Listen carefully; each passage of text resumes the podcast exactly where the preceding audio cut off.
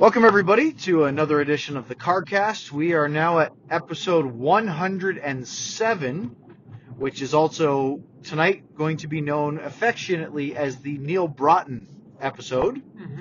as he, of course, has his number retired in the rafters here at American Airlines Center under the Minnesota North Stars logo, right? Or is it Dallas Stars? It's the Dallas. It's Stars the old. Dallas Stars Old logo, Dallas that's what it Stars logo. Obviously started in Minnesota, finished in Yeah. Dallas.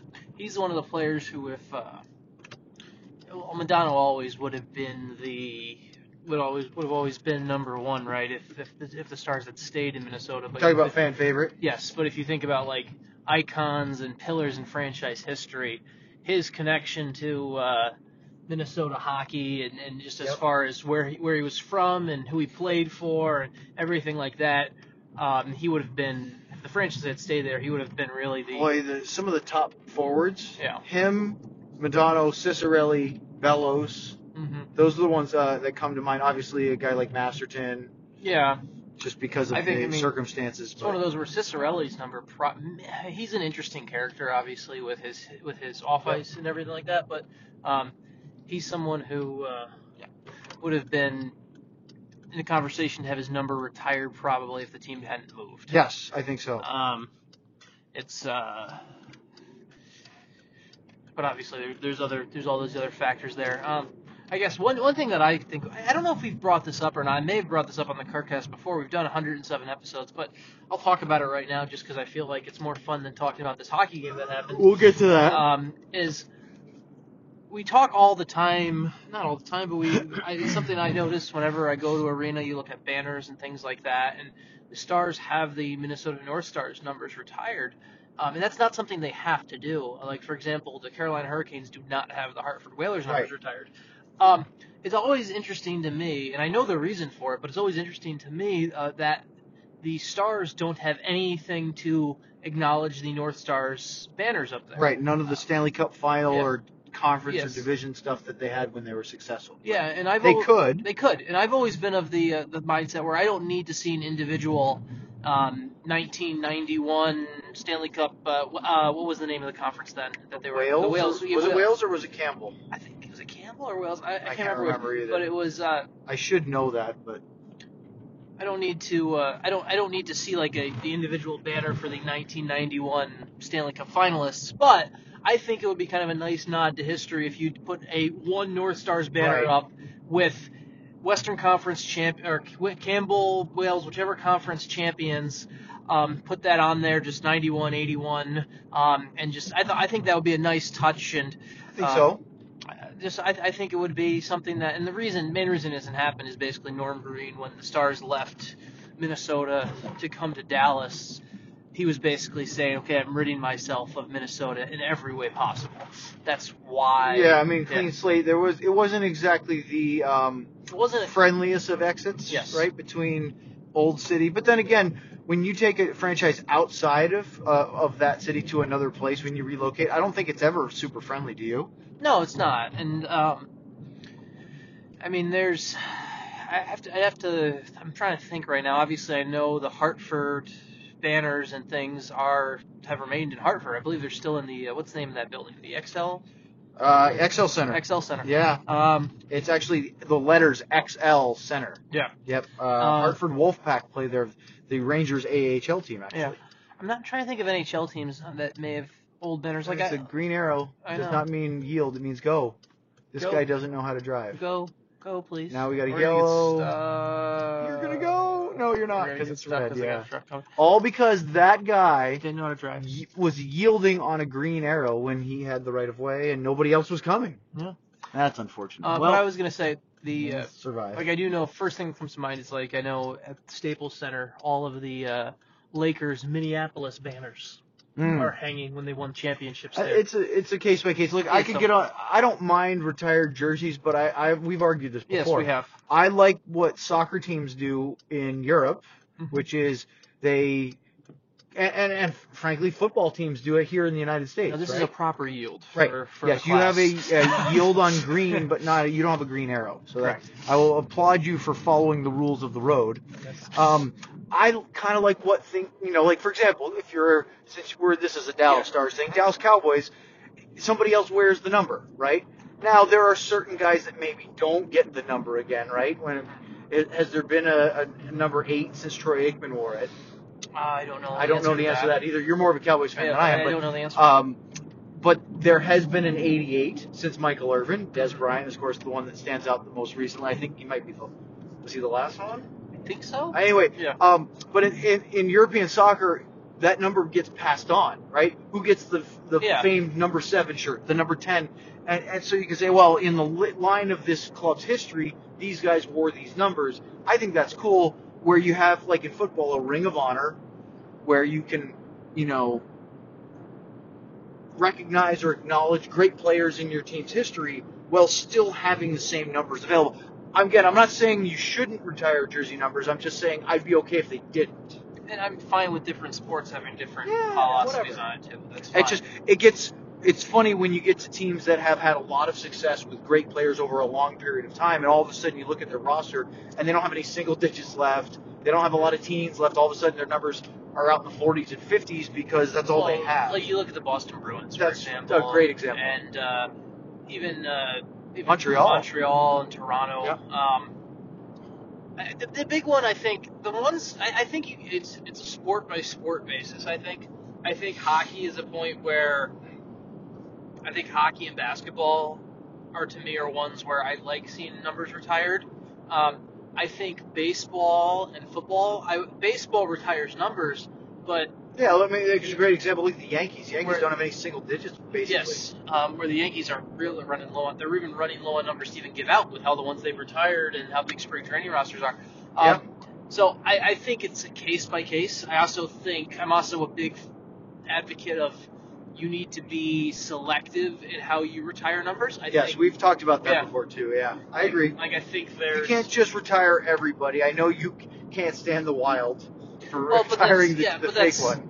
but that's that one. But then there's even like it comes down to They the arg- retired the fans. Yes, well, it comes to the argument of you look at the stars, and um, there's some people who have always brought up. I, I think some, maybe even uh, even co-host at one point said, "Well, well, number ten will be retired at some point." Well, no, no, it won't. Oh, Brenden Morrow? Yes, No. it's, it's not. The number's been in circulation and everything like that. And Sharp number yeah, 10. And Martin Hanzal. Yes, uh, I mean, Hanzal took 10. No, he moved to a different number. no, he was. Corey Perry has 10 now. Martin Hanzal had been ten, And then went to But- 11. and then he went to eleven when Curtis McKenzie left. Yes. And then got hurt and took a random. He's- was it the forties. He 40s? technically has number 40 on the roster, even though he is living back in the Czech Republic right, Right, now. Because Um, he's going to retire after this yes, year. he will officially retire once the season ends. Right. Um, so, um, So hey, um, by the way, we didn't introduce ourse- ourselves. Yeah. He's Sean. I'm Owen. Of course, we've done this now for 107 episodes, and probably a whole bunch more drives before we started recording this. And this is one of those nights where we don't have a lot of wonderfully positive things to say. And I thought that Rick Bowness had some pretty fair comments after this game, and he really questioned the lack of. He said there we had a lack of urgency, and questioned players' individual preparedness to get ready for this one. and he, I mean, he questioned, he said, we're not, clearly what we're doing is we're not preparing well enough. Um, the other thing about it, just kind of, while he's saying that, um, this Stars team has been a, I feel like that's been a symptom of this team for three, four years. Yes. They've, they've been a slow starter for three or four years. with some exceptions. And lately, they had a couple really good first periods Yeah. without getting enough goals for it. But Yeah. overall, if you look at the larger sample size, the first periods have not necessarily been their strength. Yeah, and I'm not, and I'm not, and there's definitely there's some some of it's on the players. Um, I believe there's also definitely blame on the coaching staff too, because it's their responsibility to get the players to go and ready to go in a game. Um, it's also fascinating when you look at this group and you look at kind of the core of this group, and they've been slow starters for so long, um, and we've had four different coaches that have yet to be able to really get them to start strong. Since you and I have been Yeah. in Dallas, we've had Lindy Ruff. Ken Hitchcock, Yeah. Jim Montgomery, and of course Rick Bowness. Yeah. Yeah, And and, and look, Monty struggled with this a lot from Mhm. last year to this year. We heard Yeah. things like the culture of mediocrity. You got to get this out out of the system. I don't know what we need to do. I mean, this was not a look. Here's the funny thing, Sean, is that the Stars are still in a strong position to make the playoffs. Now, they're not as, as strong a position as they were at the end of February, but they are still in third place. Now, that gap is closed dramatically. Very, it's it's tighter now. It's much tighter. But Dallas is not, you know, again, a couple of bad more, a few more bad results, and they might be outside of the playoffs looking in. It could be that fast with the way that teams are chasing, but um, all is not lost yet. I guess is what I'm saying. No, it's not, like I'm not trying to say that things are acceptable over the last six games, and they, they have two points out of twelve. If they had six out of twelve, they wouldn't even be close, right? They'd have an eight-point lead over fourth place Mhm. with a game in hand over Winnipeg in fifth place, and you'd be going, yeah, pretty good shape right now. Yeah, no, and, And they'd also be closer to the top than the, than they the would, bottom. they so. would, and, and they're in a spot too where, um, it's now like they they still have everything within their own control. That's the other key thing. For now. For now. For now. For now. Yes. But they still have everything within their own control. They have that four point cushion, and and as much as I mean that number has shrunk significantly. You get off the you get off the slide at four points with less than with only 13 games and 12 games left for teams respectively. It's hard to make up. It, it, it is Right, it- and, it and is- I it's- have to look at the uh, end of night chart that uh, Damon puts out Mhm. because then you can see who they're playing. I haven't looked at the Yeah. other teams' schedules necessarily. I really just looked at the stars because if you, I know you can have three point games, which drives me nuts, but for the most part, you know, the fact that Winnipeg, Nashville, and Minnesota are all right there right now in the central for that same spot could also be to their detriment because they're gonna. I think I'm gonna have to look that they play each other, but we'll have to look at the schedule. Yeah. Um, I kind of don't want to go through all the, the goals tonight. I don't think the listeners want to either. No, I mean, Like, look, I, this, like the first 40 minutes were ugly. The. Stars weren't good. it was bad. I was Really also bad. really impressed for as bad as the Stars' defensive coverage was as a team. Mhm. I thought uh, New York looked good. They were fast. They moved the puck well. I thought they their flow of play with puck movement through the neutral zone in the offensive zone at times was mesmerizing. They almost looked like they were doing like a three man weave at times, and the Stars were just chasing shadows. Some of that was really really good tonight. But boy, how did they give up? A, all the goals were from uh, the farthest one away was Adam Fox's first shot, and that was in the slot. And everything else was in close. Like basically, the Stars got picked apart, and then they got they got to the net. No, I mean, and for a team, for a Stars team, that's probably the biggest concern. Not, for the coaching staff, um, They're not gonna like that. they're not going to like that. And obviously, the Stars' offensive woes are something that are they, those are an issue. But even when the offensive woes hadn't been there, it had been four games since the Stars had let up an even strength goal before Fox's Yes. goal. And the the fact that the Stars, normally a stout defensive team that protects the house, protects the high danger areas, the fact they got diced up in those areas, that's a that's a big concern. Yeah, it was the first time they'd allowed a five on five even strength goal Mhm. since the end of February. Yeah. that St. Louis game. They had get lot. You know, the three games last week were all power play goals only, which was of their own concern. I guess the good news tonight is that the power play for the first time in five games, or penalty kill in six games, did not give up a power play goal against. Yeah. Uh, it's been really leaky. The negative is that not only did they give up their first even strength goal against in over 200 minutes, they give up four. Yeah. That's really really not good. Now on the flip side, Sean, I kind of wanted to. Okay, that was bad. Stars weren't good tonight. They lost this game before the third period. Yeah. I thought what Rick Bowness said in the, post game about the fact that you can't take anything positive out of getting two goals in the third period because he said, look, the Rangers sat back. They weren't they weren't coming at us in the third because they had a four goal lead, so we got a couple of goals. The only thing I want to say that's a positive, if they scored their first goals in three games, they snapped a 200 plus minute, actually it was like a 260 minute, Yeah. uh, fi even strength five on five drought. They hadn't scored five on five since the St. Louis game Yeah. uh, back on February 29th. So, while it may be window dressing for this game, the fact that they got a couple of goals and snapped a couple of droughts can't hurt. It can't hurt. Yeah, I'm not taking any. No, I mean, it's me, not a I'm- moral victory. For me, I'm taking really nothing from that at all, but it can't hurt. Well, I'm just hoping that look, Hintz got a goal. His 19th. Cogliano scored for the first time since December 14th. Uh, we don't expect him to rip it up offensively, but you still expect him to score more than three goals. yeah, and so maybe, may- okay, maybe that's the, the catalyst. You know, maybe the next shot turns into another goal, or maybe we'll get something out of that. But all for all intents and purposes, we I led into this broadcast tonight in our pregame show with there should be a lot of desperation. Stars are desperate to end a five-game winless streak, mm-hmm. and the Rangers have won one of their last five and went from, you know, both of these teams had fantastic months of February, really, really good. Yeah. I think the Rangers had 22 That sounds right. and the Stars had 21 points in the month. Two of the best teams in the entire league, right? Really, really good things. Neither one has had a good start to March. Nope. But there was only one team that showed desperation in the opening period. Or the second period. Like there was, Yeah. there was no, there was nothing at all. I mean, I was disappointed with the. I thought the Stars, if after a bad first period, they come out at least look better in the second. Yeah. Um, and it was ugly.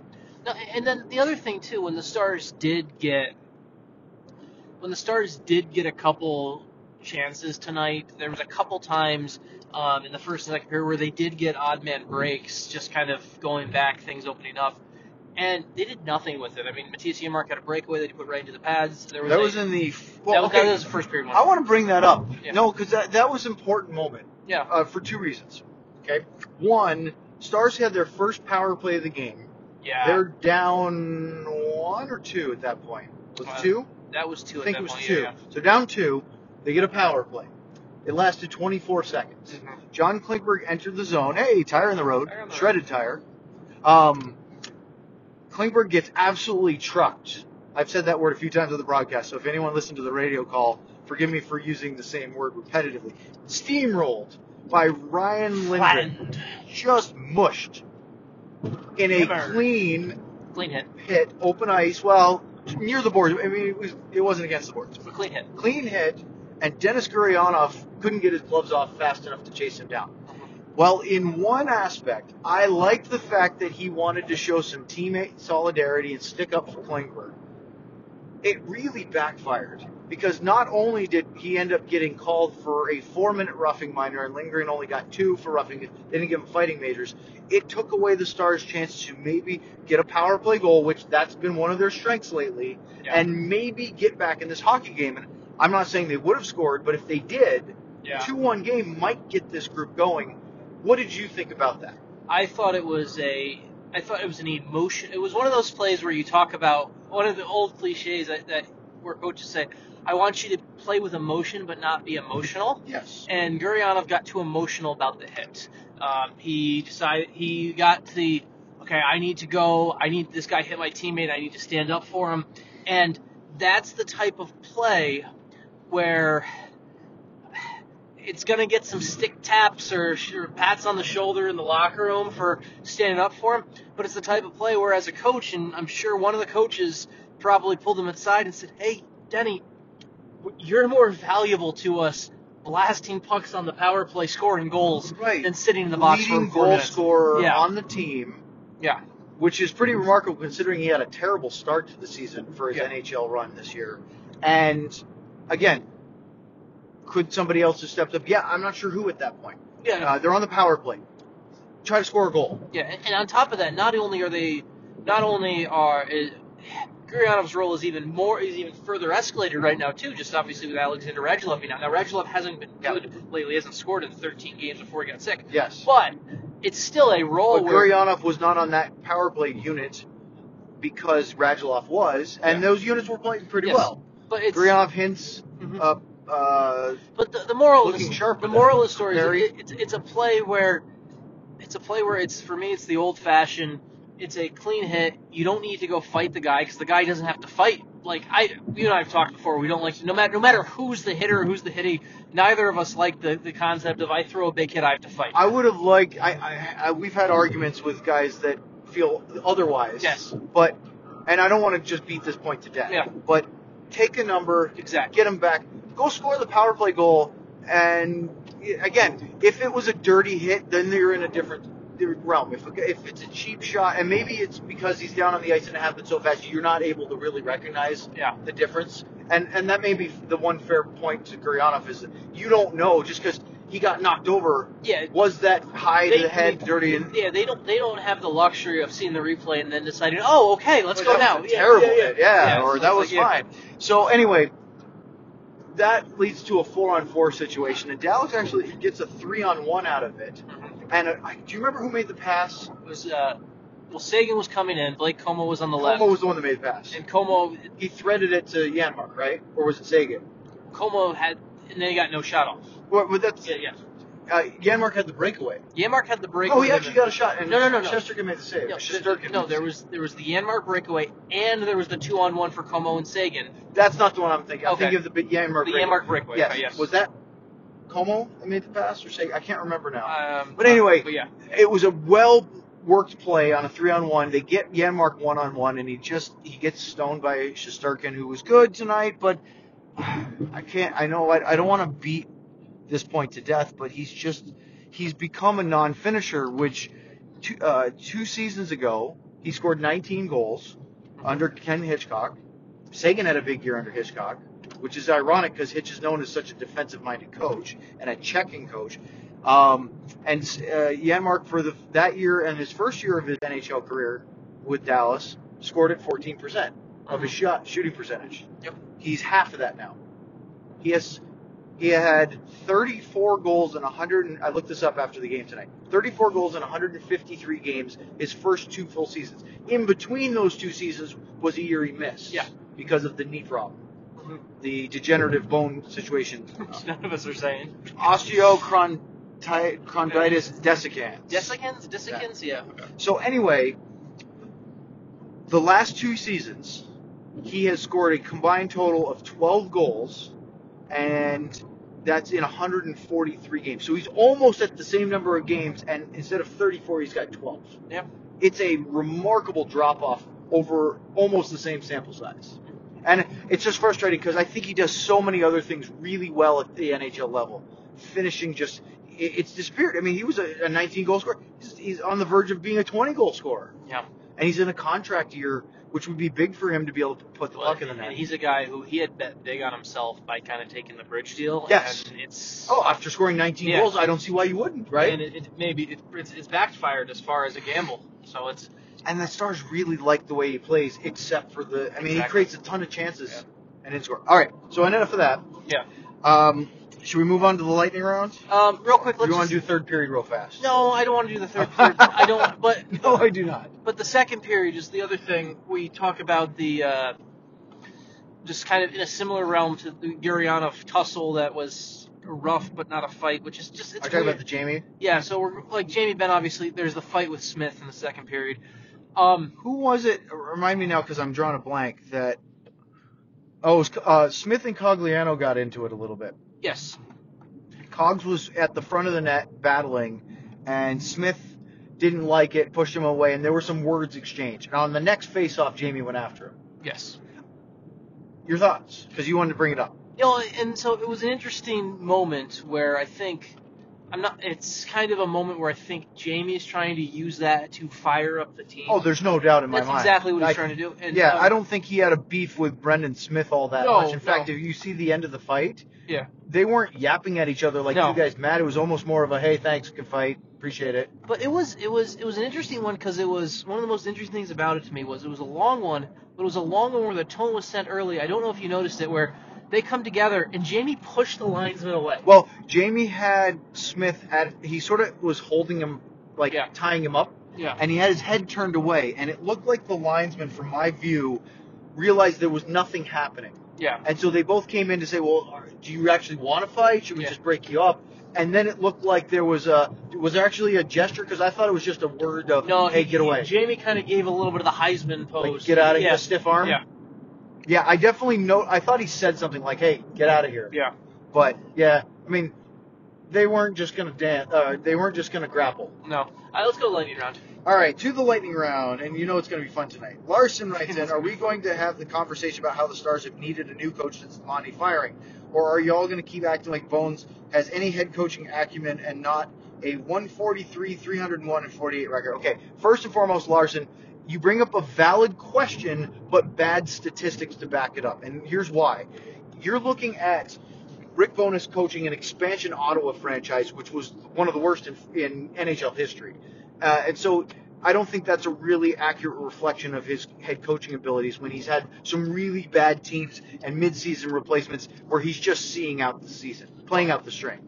Um, up before the six game winless streak, he had really good record with the Stars. Right now it's at 600. Mhm. 595, I think, is what I, as far as point percentage, which is still not bad.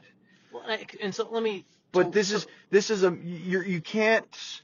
I, I think you should reserve your judgment for the coaching staff and for the front office to when this season ends. So let me. That's make, my thing. Let Your me make let me make this point. So, I, I think I I even wrote this back.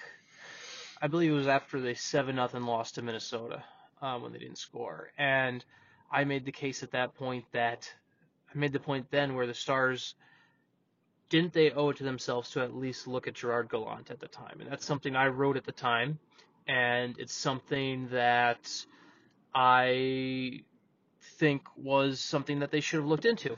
Um, however, however, The choice was made by the head coach, was it, or by the GM? I believe was they've been through enough kind of thing, wasn't it? yeah, however, And it's they were also winning at the time. and the biggest thing that we have to deal with is reality right now. Like I think people, I think a lot of times people hear me say or say or hear me talk about Bowness and and they want they I think people want us to call for his head. I think I, I think honestly I think that's what people want. I get people on Twitter they want me to call for his head. They want me to yell down Jim Nils. They want a scapegoat. they, they want me to whether it's a scapegoat or it's truth. Either way, Whether it's, well, whether whether Well, it's let the coach or players, But they want- right? they I mean, want- they're they- always looking for. Well, John Klingberg turned that over. He's terrible. I know, but right? so people want me to yell down Jim Nill's throat. They want me to yell at Bowness in the post game show and every and the post game interviews and everything like that.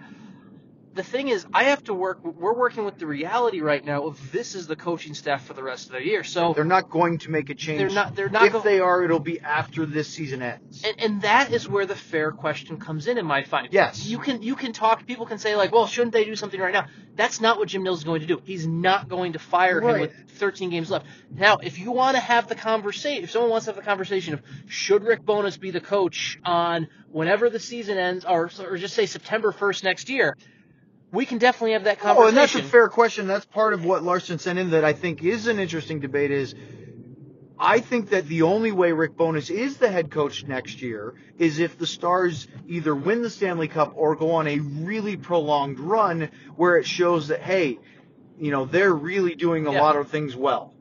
Like I think the only re- the only way Rick Bowness is back next year, I believe, is if In any capacity? no no no if in the head coaching role. Okay, right. in the head coaching role is if the Stars are a Final Four team. I Yes, think, I, I think, I, I think that's probably right. and I think that's the way he's back.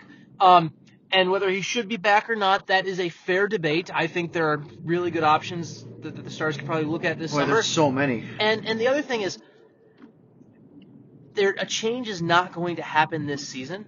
Um, it's not going to. And so while we can want, while people can want for it and ask for it, we also have to live in a reality of there. It's not going to happen. And Right. and there's nothing that's Look, this is the team you're, you Yes. have now. The trade deadline's over. They're not going to make any more moves. So you can be upset and frustrated with recent results, Mhm. but they're also still a playoff team. And they ha- so I don't know why. Uh, I don't know if I guess I don't know if it, people, fans that are angry are giving up hope or just angry right now. Well, I, I think it's obviously we we have such a reactionary. Of course. And also, I've said this before: the strength under Rick Bowness of the last 56 plus games, the fact that they've done so well to go from a team that looked like they were, uh, you know, just they shot themselves in the foot out of the gate and weren't going to be a playoff contender at all, to hey, we could win the Central Division, has raised expectations. So Yeah. now, even though before that great run in February, the Stars were middle of the pack playoff team. They went to crap. They could win the division. Know, I think that's raised the re, uh, people ahead above reality, perhaps. let me say this about Rick Bowness because there's I think I think he has done I think he has done a done as well of a job as he can probably do as a head coach. I think this is who he is as a head coach. This is what he knows how to do. Um, I think there are decisions that he's made that I certainly disagree with. And Sure. there's- And, there are certainly things he's done that I think uh, those are decisions where the Stars will have to have that conversation of whether he should be the head coach next year.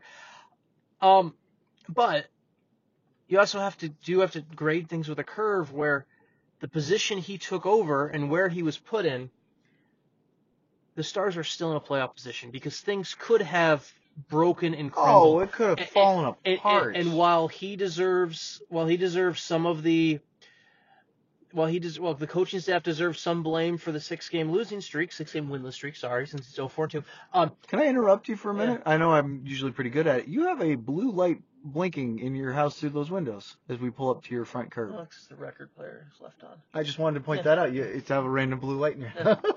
Um, well, well, Rick Bowness is responsible in part for the. Uh, well, the coaches are responsible too for the losing streak. I also think Rick Bowness is just his mentality and his attitude, kind of in December when the whole change went through things. I think that helped this group get through oh yeah. things early. So you have to take the good with the bad with Rick Bowness, and then you can have a clean slate with a new coach um, next season, or it could be him, depending on how things go. But to get all to the point of to, to, to go and scream and say, hey, we need to change the coach now, we need to change the coach now, it's not realistically going to happen. Well, so you're this. just if screaming the into the Stars ether. won Game Seven against the Blues last year and advanced to the conference final, do you think Craig Berube would have had the interim tag removed and been signed as the head coach of the Blues I think he probably would have. because of the turnaround? Yes. I mean, but he won the Stanley Cup. It became a no-brainer. I- I don't think that that's an absolute yes. I'm not saying he should have Yeah. been, but that's a. I mean, I think Berube's situation is a little bit different though because they there was a clear cut of when they oh, they were awful. they were awful and then they fired him and they fired uh, uh what's his name Mike Yeo. Mike Yeo and then so I I think Berube gets that job because either he way got him to the second round. yeah and how in, in that turnaround so Maybe. I'm just I'm just saying is that the season is incomplete. It's unfair to make a final judgment until you get all Yep. the facts, right? yeah Um, all right, that was one question. Yeah, yeah, all right, White Monkey, terrible offensive play. Uh, defenseman already skating back while we have the puck deep in the zone. Appears no one is actively trying to manufacture goals, simply shooting and hoping to find the net. How bad does it have to get until we start changing to a more balanced system? I mean it's something where it's not going to change let me let me put it that way You know What- what was encouraging tonight? The What? two goals that were scored were both in close. that's fair but That's but, my. They got to areas they needed to get but to. but the system's not going to change because the I, I've recently we asked Joe Pavel, Pavelski this yesterday in our first of the new sort of Yeah. uh, expanded quarantine section. Mhm. He said, I mean, because I brought up this question. I said, look, we get this all the time on our our post game show on the radio side. We get a lot of it on Twitter. Fans saying that this current system of the coaching staff is not set up to score goals and be offensive, and he completely dismissed that and said, we have enough guys in here to, that have enough talent to score goals. I mean, of course he's going to say that I'm just saying what he said. What do you want me to say? What he's actually No. thinking? yes but you do? No, no, no. I don't know. No, but my point is, it's not going to change whether you like it or not. It's not going to change. Is my point. Um, and I know I've had conversations with people who are in manage in Stars management who look at okay, this is the style that's going to win in the playoffs. Guys have to get it done. There is a big belief within the Stars, and whether they are right or wrong is, is another conversation. That just believes we have goal scorers that just need to put the puck in the net, and so that is what they're they're going to ride and die with. This system is that we are going to limit chances. We are going to try and create our own quality chances, but the biggest thing is to limit quality against, and that's how we can win in the postseason. That's what it's going to be. And once again, kind of similar to the question about Rick Bowness, you have to live in the reality of that, and whether you like it or not is. I'm sorry, but that's the reality of how this team is going to play for the rest of the year. AJ wrote in about three hours ago. Well, it's three nothing Rangers. I've got an early morning, so I'm going to go to bed and leave it to us, you and me, and the CarCast to catch him up on what happens in the second half of the game. We kind of glossed over the Yeah, second half, but you get the you idea. get the idea. Um, Ferguson Tribe wrote basically, surely this it's the system, right? And asked the same things. Uh, fix it CarCast team. I, I, I skimmed over it because it's basically what we've been talking Yeah. about. Um, Sam writes in, we look disconnected and sloppy. Even the Benn fight failed to get anything going. Talk, we talk about our identity, but it seems our identity lately is to just accept and expect the other team to dictate the game. If you were the GM, what kind of talk would you be having? There's no talk for the GM to have right now. Like that's that's the fr- like there's nothing. The only here's the only thing I here's the only thing the GM could do right now that I would probably consider maybe. Um, if Alexander Radulov is still sick and unable to play on Thursday, I would think about bringing up Jason Robertson. And not playing Justin Dowling Or yeah, I, yeah, or I- somebody. somebody, or I would probably probably put Robertson over Dowling. Yeah, Um, Dowling played seven minutes again yeah. tonight. It's funny because I asked Bones about him yesterday uh, after practice of what'd you think of his first game in a month, and he said, "Geez, you know, uh, we got off to kind of a rough start. I took him off the line with Benn and Seguin because of the way things Yeah. were going. He's not killing penalties right now, and it's not really fair to expect a lot out of him when he didn't get enough minutes to make an impact. Mhm. He played seven minutes again tonight, so." Uh, they moved him around a little bit. He was trying everything. It was probably the most line juggling we've seen Bones Yeah. do since he took over uh, through the first two periods where nothing was happening. Mhm. But unfortunately, we didn't see a lot from Dowling again tonight. So yeah, I mean maybe that's something that's that, worth that's that that's really the only thing the GM can do. He's got his coach, he's got his team. As much as he can have a meeting with the GM and say, "Oh, you should," I mean, there's no conversation he can have that impacts the rest of the season. The last time a GM can really impact a team is at the trade deadline. They they didn't make any moves. They only made the one move, minor league trade basically. This is the team, and he, and he has to live with it, and that's that's what it is. Like. Lots more getting here. Casey writes in, "Hey Carcast, can we trust NHL or NHL and NBC Sports with technology like puck and player tracking when they can't consistently show the shots on goal like Fox Sports Southwest does?" Uh, first and foremost, that's NHL tracking uh, uh, technology, not NBC specifically. Um, do you think knowing real time to the second how long a player is on the ice is that important? I actually did an interview with one of your colleagues, uh, Shayna, who's Okay. based out of New Jersey, I think, at least based on, on her accent, um, which I don't know. If, I don't think she has. she covers the Rangers. Yeah, okay, covers. She does a lot of analytics Yeah, works for for uh, Mhm. for the Athletic. I don't know if she's finished the article yet. I did the interview with her last week, which was great because my voice was shot. Um, but she asked me this question about the player tracking. I said, I don't. She said, What are you most looking forward to? I said, I'm not sure, really sure yet what is going to be the best thing Mhm. because it's one of those things where I think until we start playing with it and seeing what comes out of it, Yeah. that I'm not really sure. I said obviously I'm interested in things like attack zone time and uh, you know seeing how that plays out in various aspects, but I'm not sure yet what the best part of that because we've never really we haven't had the chance to play to to really let it stretch its legs. Here's the thing that I'm hoping we get out of it, because I think right now we get so much of a data. We get one data point. So like right now, I'm trying to paint this picture um, for everyone listening. So right now we get a data point, and we get a if we look at a shot chart of where a shot was from, there may be one dot between the circles, Yep. and that's all we get. What You're talking about a big heat map kind heat, of thing. heat map thing. Okay, there's that dot between the circles, and he's like, oh well, there's a shot right there.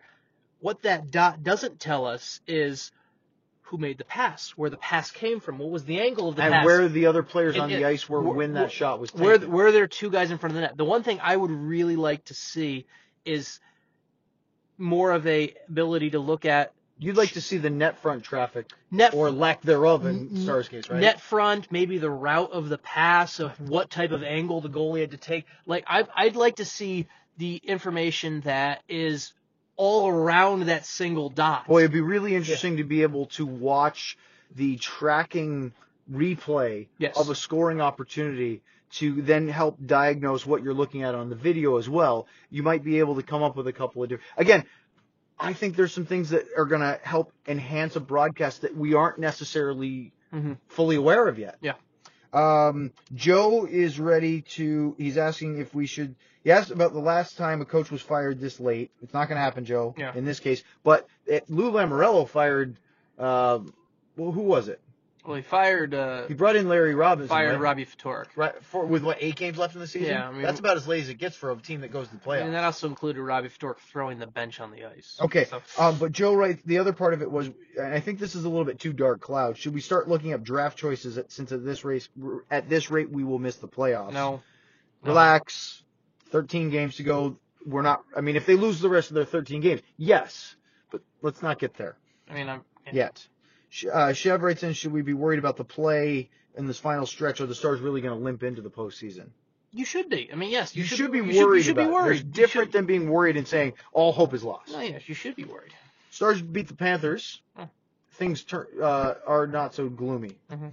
Uh, a taxi. What a good name. I know. Hula Zula Taxi, right? No, Hula's a taxi. You just add an extra syllable in there for fun. Yeah. Hula hula. Um, Zula. Are there any losing streak support groups that you guys can recommend? Seriously worried about this team, about the teams behind us now. Fair. That's fair. Galapagos. Well, I guess the key word for this game was ugly. So time to turn things around for the CarCast question. Who are your picks for the best looking stars on the team?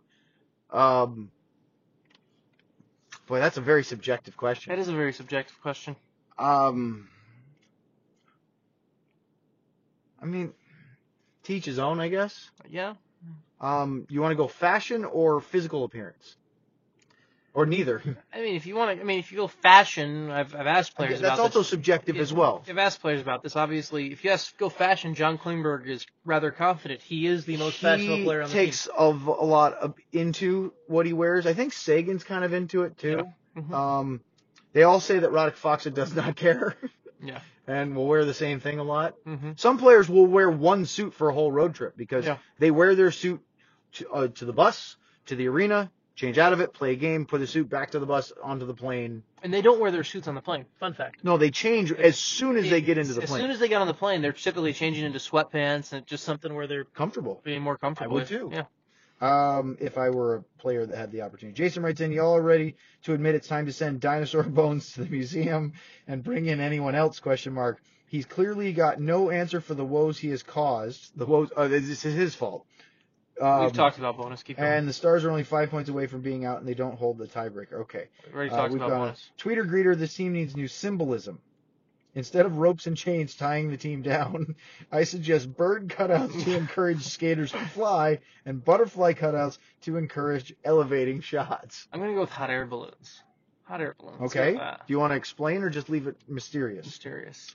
Court writes in, okay, CarCast, how many games do they have to lose before Bowness's job is in danger? I mean, none. The- n- n- They can. He could lose all of them, and his job will not be in danger this season. Any differently than it would be now? Yes. No. I mean, his his job status. Seriously, I want an actual number. My gut says 19, even though that's the dumbest possible answer. Those 19 games. I mean, look, if the Stars don't make the playoffs, he's not going to get hired. again. Yeah. If they make the playoffs, then we'll just wait and see what happens. Yeah. right? So. Uh, just justification. So important COVID survival supplies question. What are your three, each of your three favorite beers? I like a lot of different beers. Yeah. Here's the one I can't get here. Yuengling. I miss that. Mm-hmm. It's an East Coast Philadelphia based or, or suburbs of Philadelphia. It's made its way into the Midwest. you can't get it west of the Mississippi, can you? You can How? I've gotten in Chicago now. No, you haven't. I have. It's never been available. No, it's something that's happened. How? I, they I started. demand answers. They started distributing it. Um. I maybe that's true, but they can't get it here. So. I I like Shiner Bock around here. Mhm. Uh, that's one of mine that uh, in the area. I love Newcastle Brown Ale, although I don't drink it all that often. yeah. And and speaking of another um, one from across the pond, I just picked up a six pack of Smithwick's, which Okay. is a lovely red ale Yeah. from made by Guinness. hmm Uh, love Smithwick's, and it's not the same as on tap, but if you pour it out of the bottle into a glass, you do get some of the foamy top like you would get with a Guinness, and I'm I've had a couple of those. I'm a big Guinness fan. It's I a sweet bitter, but I like it. Yeah, I'm a big Guinness fan. I really like Guinness. Do Um, you get the bottles here, or do you go get it on draft somewhere? I think I've been getting the cans here. How do you feel about it? It's better on draft. It's Ooh, much better. on um, speaking of English beers, Boddingtons out of the Yeah, that's can. good. I like good. that one Yeah, a that's lot. good. Yeah. Yeah. Um, Man, want a beer now? no, there's uh, there's actually there's actually a bar within walking distance of my home that has Guinness on tap now. Like so. That's nice. so I'll typically sometimes we'll go over there. Um, they have pretty good. They, the kids eat free on Tuesdays, All right. and so there'll be sometimes when the Stars don't have a Tuesday game. Sometimes my wife and I will walk over there, get a free meal for the kid, and I'll get a beer. Um, I like. I'm a big fan of the dark of the darker beers. Did you see what uh, Wyshynski tweeted? No. Uh, so Belfour's billion dollar bribes bribe wrote in pretty good question for the CarCast. Wyshynski sent out uh, at 10:05, so a couple hours ago. When does Dallas break glass on their emergency gallant? That's a funny question, It's a funny question. but yeah. they're not Yeah. right. I don't think we're gonna get the Robbie Ftorek move. No, we're not. Although I don't see Rick Bowness throwing the bench on the ice either. No. Back to your point about beers, I do like a little bit more flavorful. Yeah. I don't like the lighter. I like I like darker uh, porters and stouts. Um, I did find a light beer. Actually, I have a, I think I have a reference. Put a reference in here. So I Um, typically like an amber. I like a lager. Yeah. I don't. I like Guinness. I will get it. Um, I even like an, a good Irish car bomb once in a while. Too many of them can lead to Yes. bad pizza, though. I- Um, it's a long story. But um, I don't like real bitter beer. Yeah. I like stuff that has some weight to it, some flavor. But I also am, in, except Sean, I've found that a really cold, which I usually find deplorable, forgive me for that word, less appetizing, a Bud Light or a Coors Light after a, a, beer, a Oh, yeah. beer league hockey game, kind of refreshing. Yeah. Because it's cold and Yeah. Yeah. Um, I did find a so big fan of darker beers and stouts and porters. Um, making well, me want a beer right I know. now. I did discover a. Uh, it's from Bell's Brewing recently. Um, I, I think I was at like a Total Wine last week, and there was a guy sampling. Oh yeah, yeah. Yeah, and it's called a it's called Lighthearted Ale. It's an IPA that was a really good light See, I'm IPA. not a big IPA guy because and it's so bitter. no, and and I'm I'm not a fan of that. And, But no, I, I'm not either, but Yeah. I really like this. Like Okay. as, as far as like a lighter, I mean, because you said that, I would be willing to Yes. try it. as as as far as as far as a lighter, um, I had, I had a couple the other I had a couple the other day while we were doing some yard work in the backyard. I was You like the beers with the yard work? I feel like that's a that's a post work re- reward. I'm no. That's No, fine. it's, it's, a during. it's you put it on the well. I mean, it's not like I'm holding it while Well, I'm holding just the wondering, chainsaw. like, Like- I think beers and a chainsaw is a bad combination, Sean. I'm I chopped down two trees that were in the backyard. Again, I, my original point stands. I think that's a terrible And you idea. just you have the beer on the table, and you you go over go back and forth for a couple sips ah, now and then. I think and- you're tem- you're playing with fate there. I'm not getting drunk on it. Well, I- you you said a couple of beers with a chainsaw. And No. That, that doesn't mean drunk, but a little uh, loosening of your inhibitions could lead to, hey, you want to see me juggle this one? Bad things can happen I with only a have one chainsaw. chainsaw. I can't juggle them when I You have can one. still try to flip one. I think it's a bad idea. not gonna do that. All right, I hope that's the case. Uh, Christian Regan, uh, I mean, we could just keep talking about beer. Yeah. Um, by the way, speaking of beers, when I was in college, is the first time I um, uh, tried Belgian Chimay, Okay. which is a really expensive, fancy Oh, I have a Pilsner. Trappist monk I have a. made, I- and the Chimay is really luxurious. It's great. It's also gigantic, costs a lot, and I think it's like 14% or something, but two thumbs up to that. I have a buddy from college who lives down in Austin who knows way more about beer than I do. He makes it a little bit himself. He's tried everything. You mentioned stouts and porters. You would love Carl Oh, yeah. because he could set you up with some incredible. I just beers. I used to know that. I just remembered I have a. I'm very much a novice. Pilsner him. Urquell. How do you pronounce the Czech beer? The uh, Pilsner Urquell. Oh, I don't even remember. I, don't know what you're talking about. I don't know how to pronounce it, but I have one in the fridge right now, and it sounds really good. Yeah. So- Uh, so drive home and have a beer at 1 a.m., which doesn't sound that weird, except for that my entire household will be asleep. All right, so Chris, getting to Christian, was tonight just a bad performance for Bishop, or should we be more worried about his performance? I really put no stock in Ben Bishop Yeah, playing poorly tonight. The team in front of him was terrible. Two, this is the second part. Okay. How do you think Lindy Ruff would have done with this roster? This team has better defense and better goaltending tandem than what he had, and his team scored in bunches. I think that his run and gun style would would suit Hintz and Gurianov very well. Mhm. Heiskanen, Klingberg, they have that Yeah. skill set. I don't know if they have enough guys. Do they? Maybe? Maybe Because the on the flip side of it, I don't know if some of the other older guys would have fit into that well. Remember when things started to turn negatively for Mhm. Lindy Ruff after the 15, 16, 16, 17 was the year Yeah. that they really went downhill. Uh, Spezza got hurt.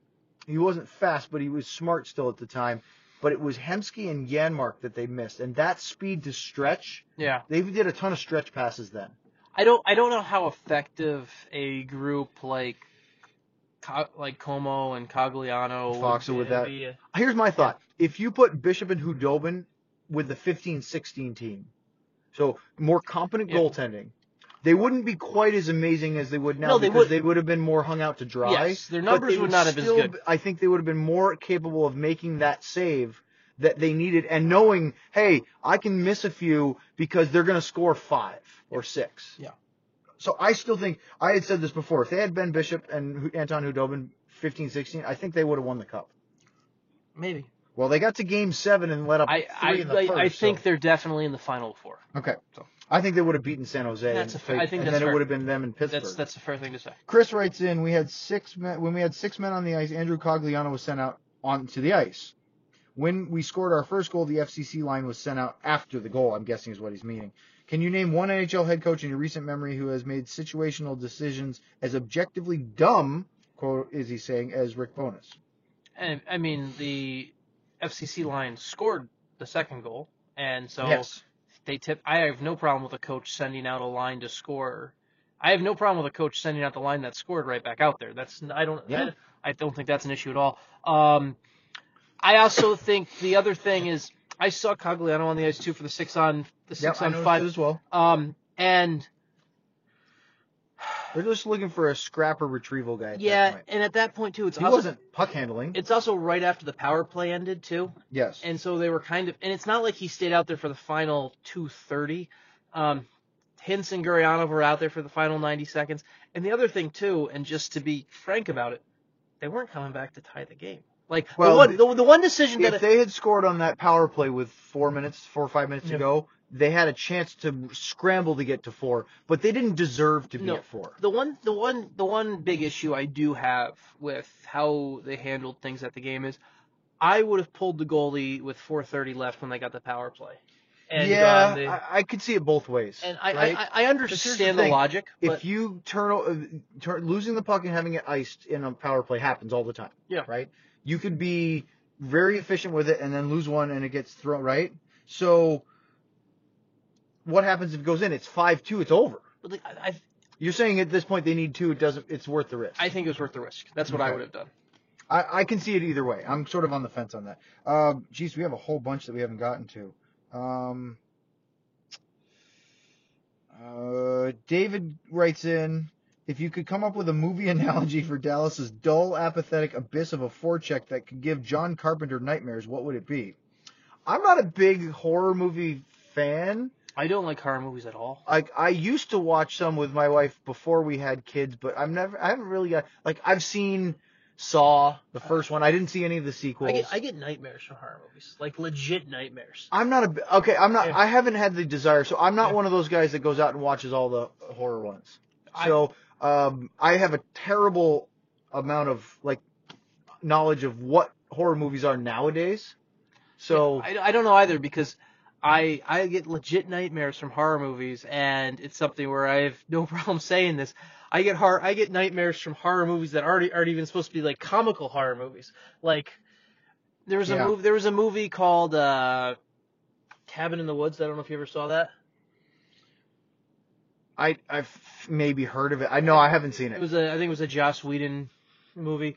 Um and You're testing my horror knowledge already. As I said, yeah, I remember Nightmare on Elm Street. Never saw them. Uh, Friday the Thirteenth. Aware of them all as a kid. Never watched them. The Chucky movies. Never saw any of those. I did see Cabin Fever when we were what junior uh, Okay. high school, college maybe. Okay. Again, I've seen a few. but I got I got nightmares for anyone who likes horror movies. I It's not your bag. I saw Cabin in the Woods and got nightmares from that. So I Fair Uh, Christopher writes in, uh, this isn't good, but Jim Nill likes where his team is at. Okay, trolls being trolls. Thoughts? We're going to move past that because he says, also, could Dellandrea and Harley be brought in as black aces this spring? um Technically, yes. Technically, yes. but Um, they're not ready yet. yeah, they're not going. Well, I mean, Black Aces. That's a different thing. Yes, It- Black what- Aces what- is the one- are the one thing I the one thing I could see that they that they might do is you bring them in for a weekend or two, like just say like, okay, hey, we've got here's game three and four, yeah, Just see a little bit. see it, and then That'd like be great. they've done that in the past. But remember, both of those guys have opportunities to play playoff hockey. correct? So in the in Canadian juniors, Yes, they're not going to suddenly rip them out before that. no, correct. They're going to finish their junior seasons, however long that takes them, and then Mhm. we'll see if they join the Texas Stars for a little taste. The Um, speaking of- Kickstar's probably aren't going to be playing at that point, but P- speaking of the Texas Stars, they did win tonight in Colorado, Mhm. in Loveland, and uh, the newest guy, um, the college signing out of Michigan State, scored a goal and had an assist tonight. I think oh, good. I played think with I- Bayreuther. I saw something from and Travis Morin was the head coach because um, Neil Graham was away for with his wife for the birth of their child. Oh, I, I saw all of this from Stephen Meserve, thankfully 100 Degree Hockey. Yeah. His headline of Travis Mes- Travis Morin wins head coaching debut made me go, I have to click on this and find out more. How about that fun fact for the night? talk about someone sticking to his job. This is funny. So I had Yeah, tex- yeah. No, no, no. I, had No, te- I- I- listen to this. I had texted Neil today asking to catch up with him, and he said, "Oh, I'm a little busy. Can I call you tomorrow?" Wow. He never mentioned he was kid. he never Well, mentioned the kid was being born. Yeah. That's funny. So you'll have something to laugh about Yes, tomorrow yeah. if he catches up with the fact that he will still wants to talk to you yeah. about it. Um, hmm, anything else? Uh, okay, this is last one because Okay. it's late. We should have stopped 20 minutes ago. Yeah. Drake United writes in, and this I actually brought up to Bruce after the show, uh, not on air. Why not get Fadunin? Has an effective wrist shot and has scored. Think I know what we have in Sekera and Polak. I brought this up because you might remember when it was, but it was last week.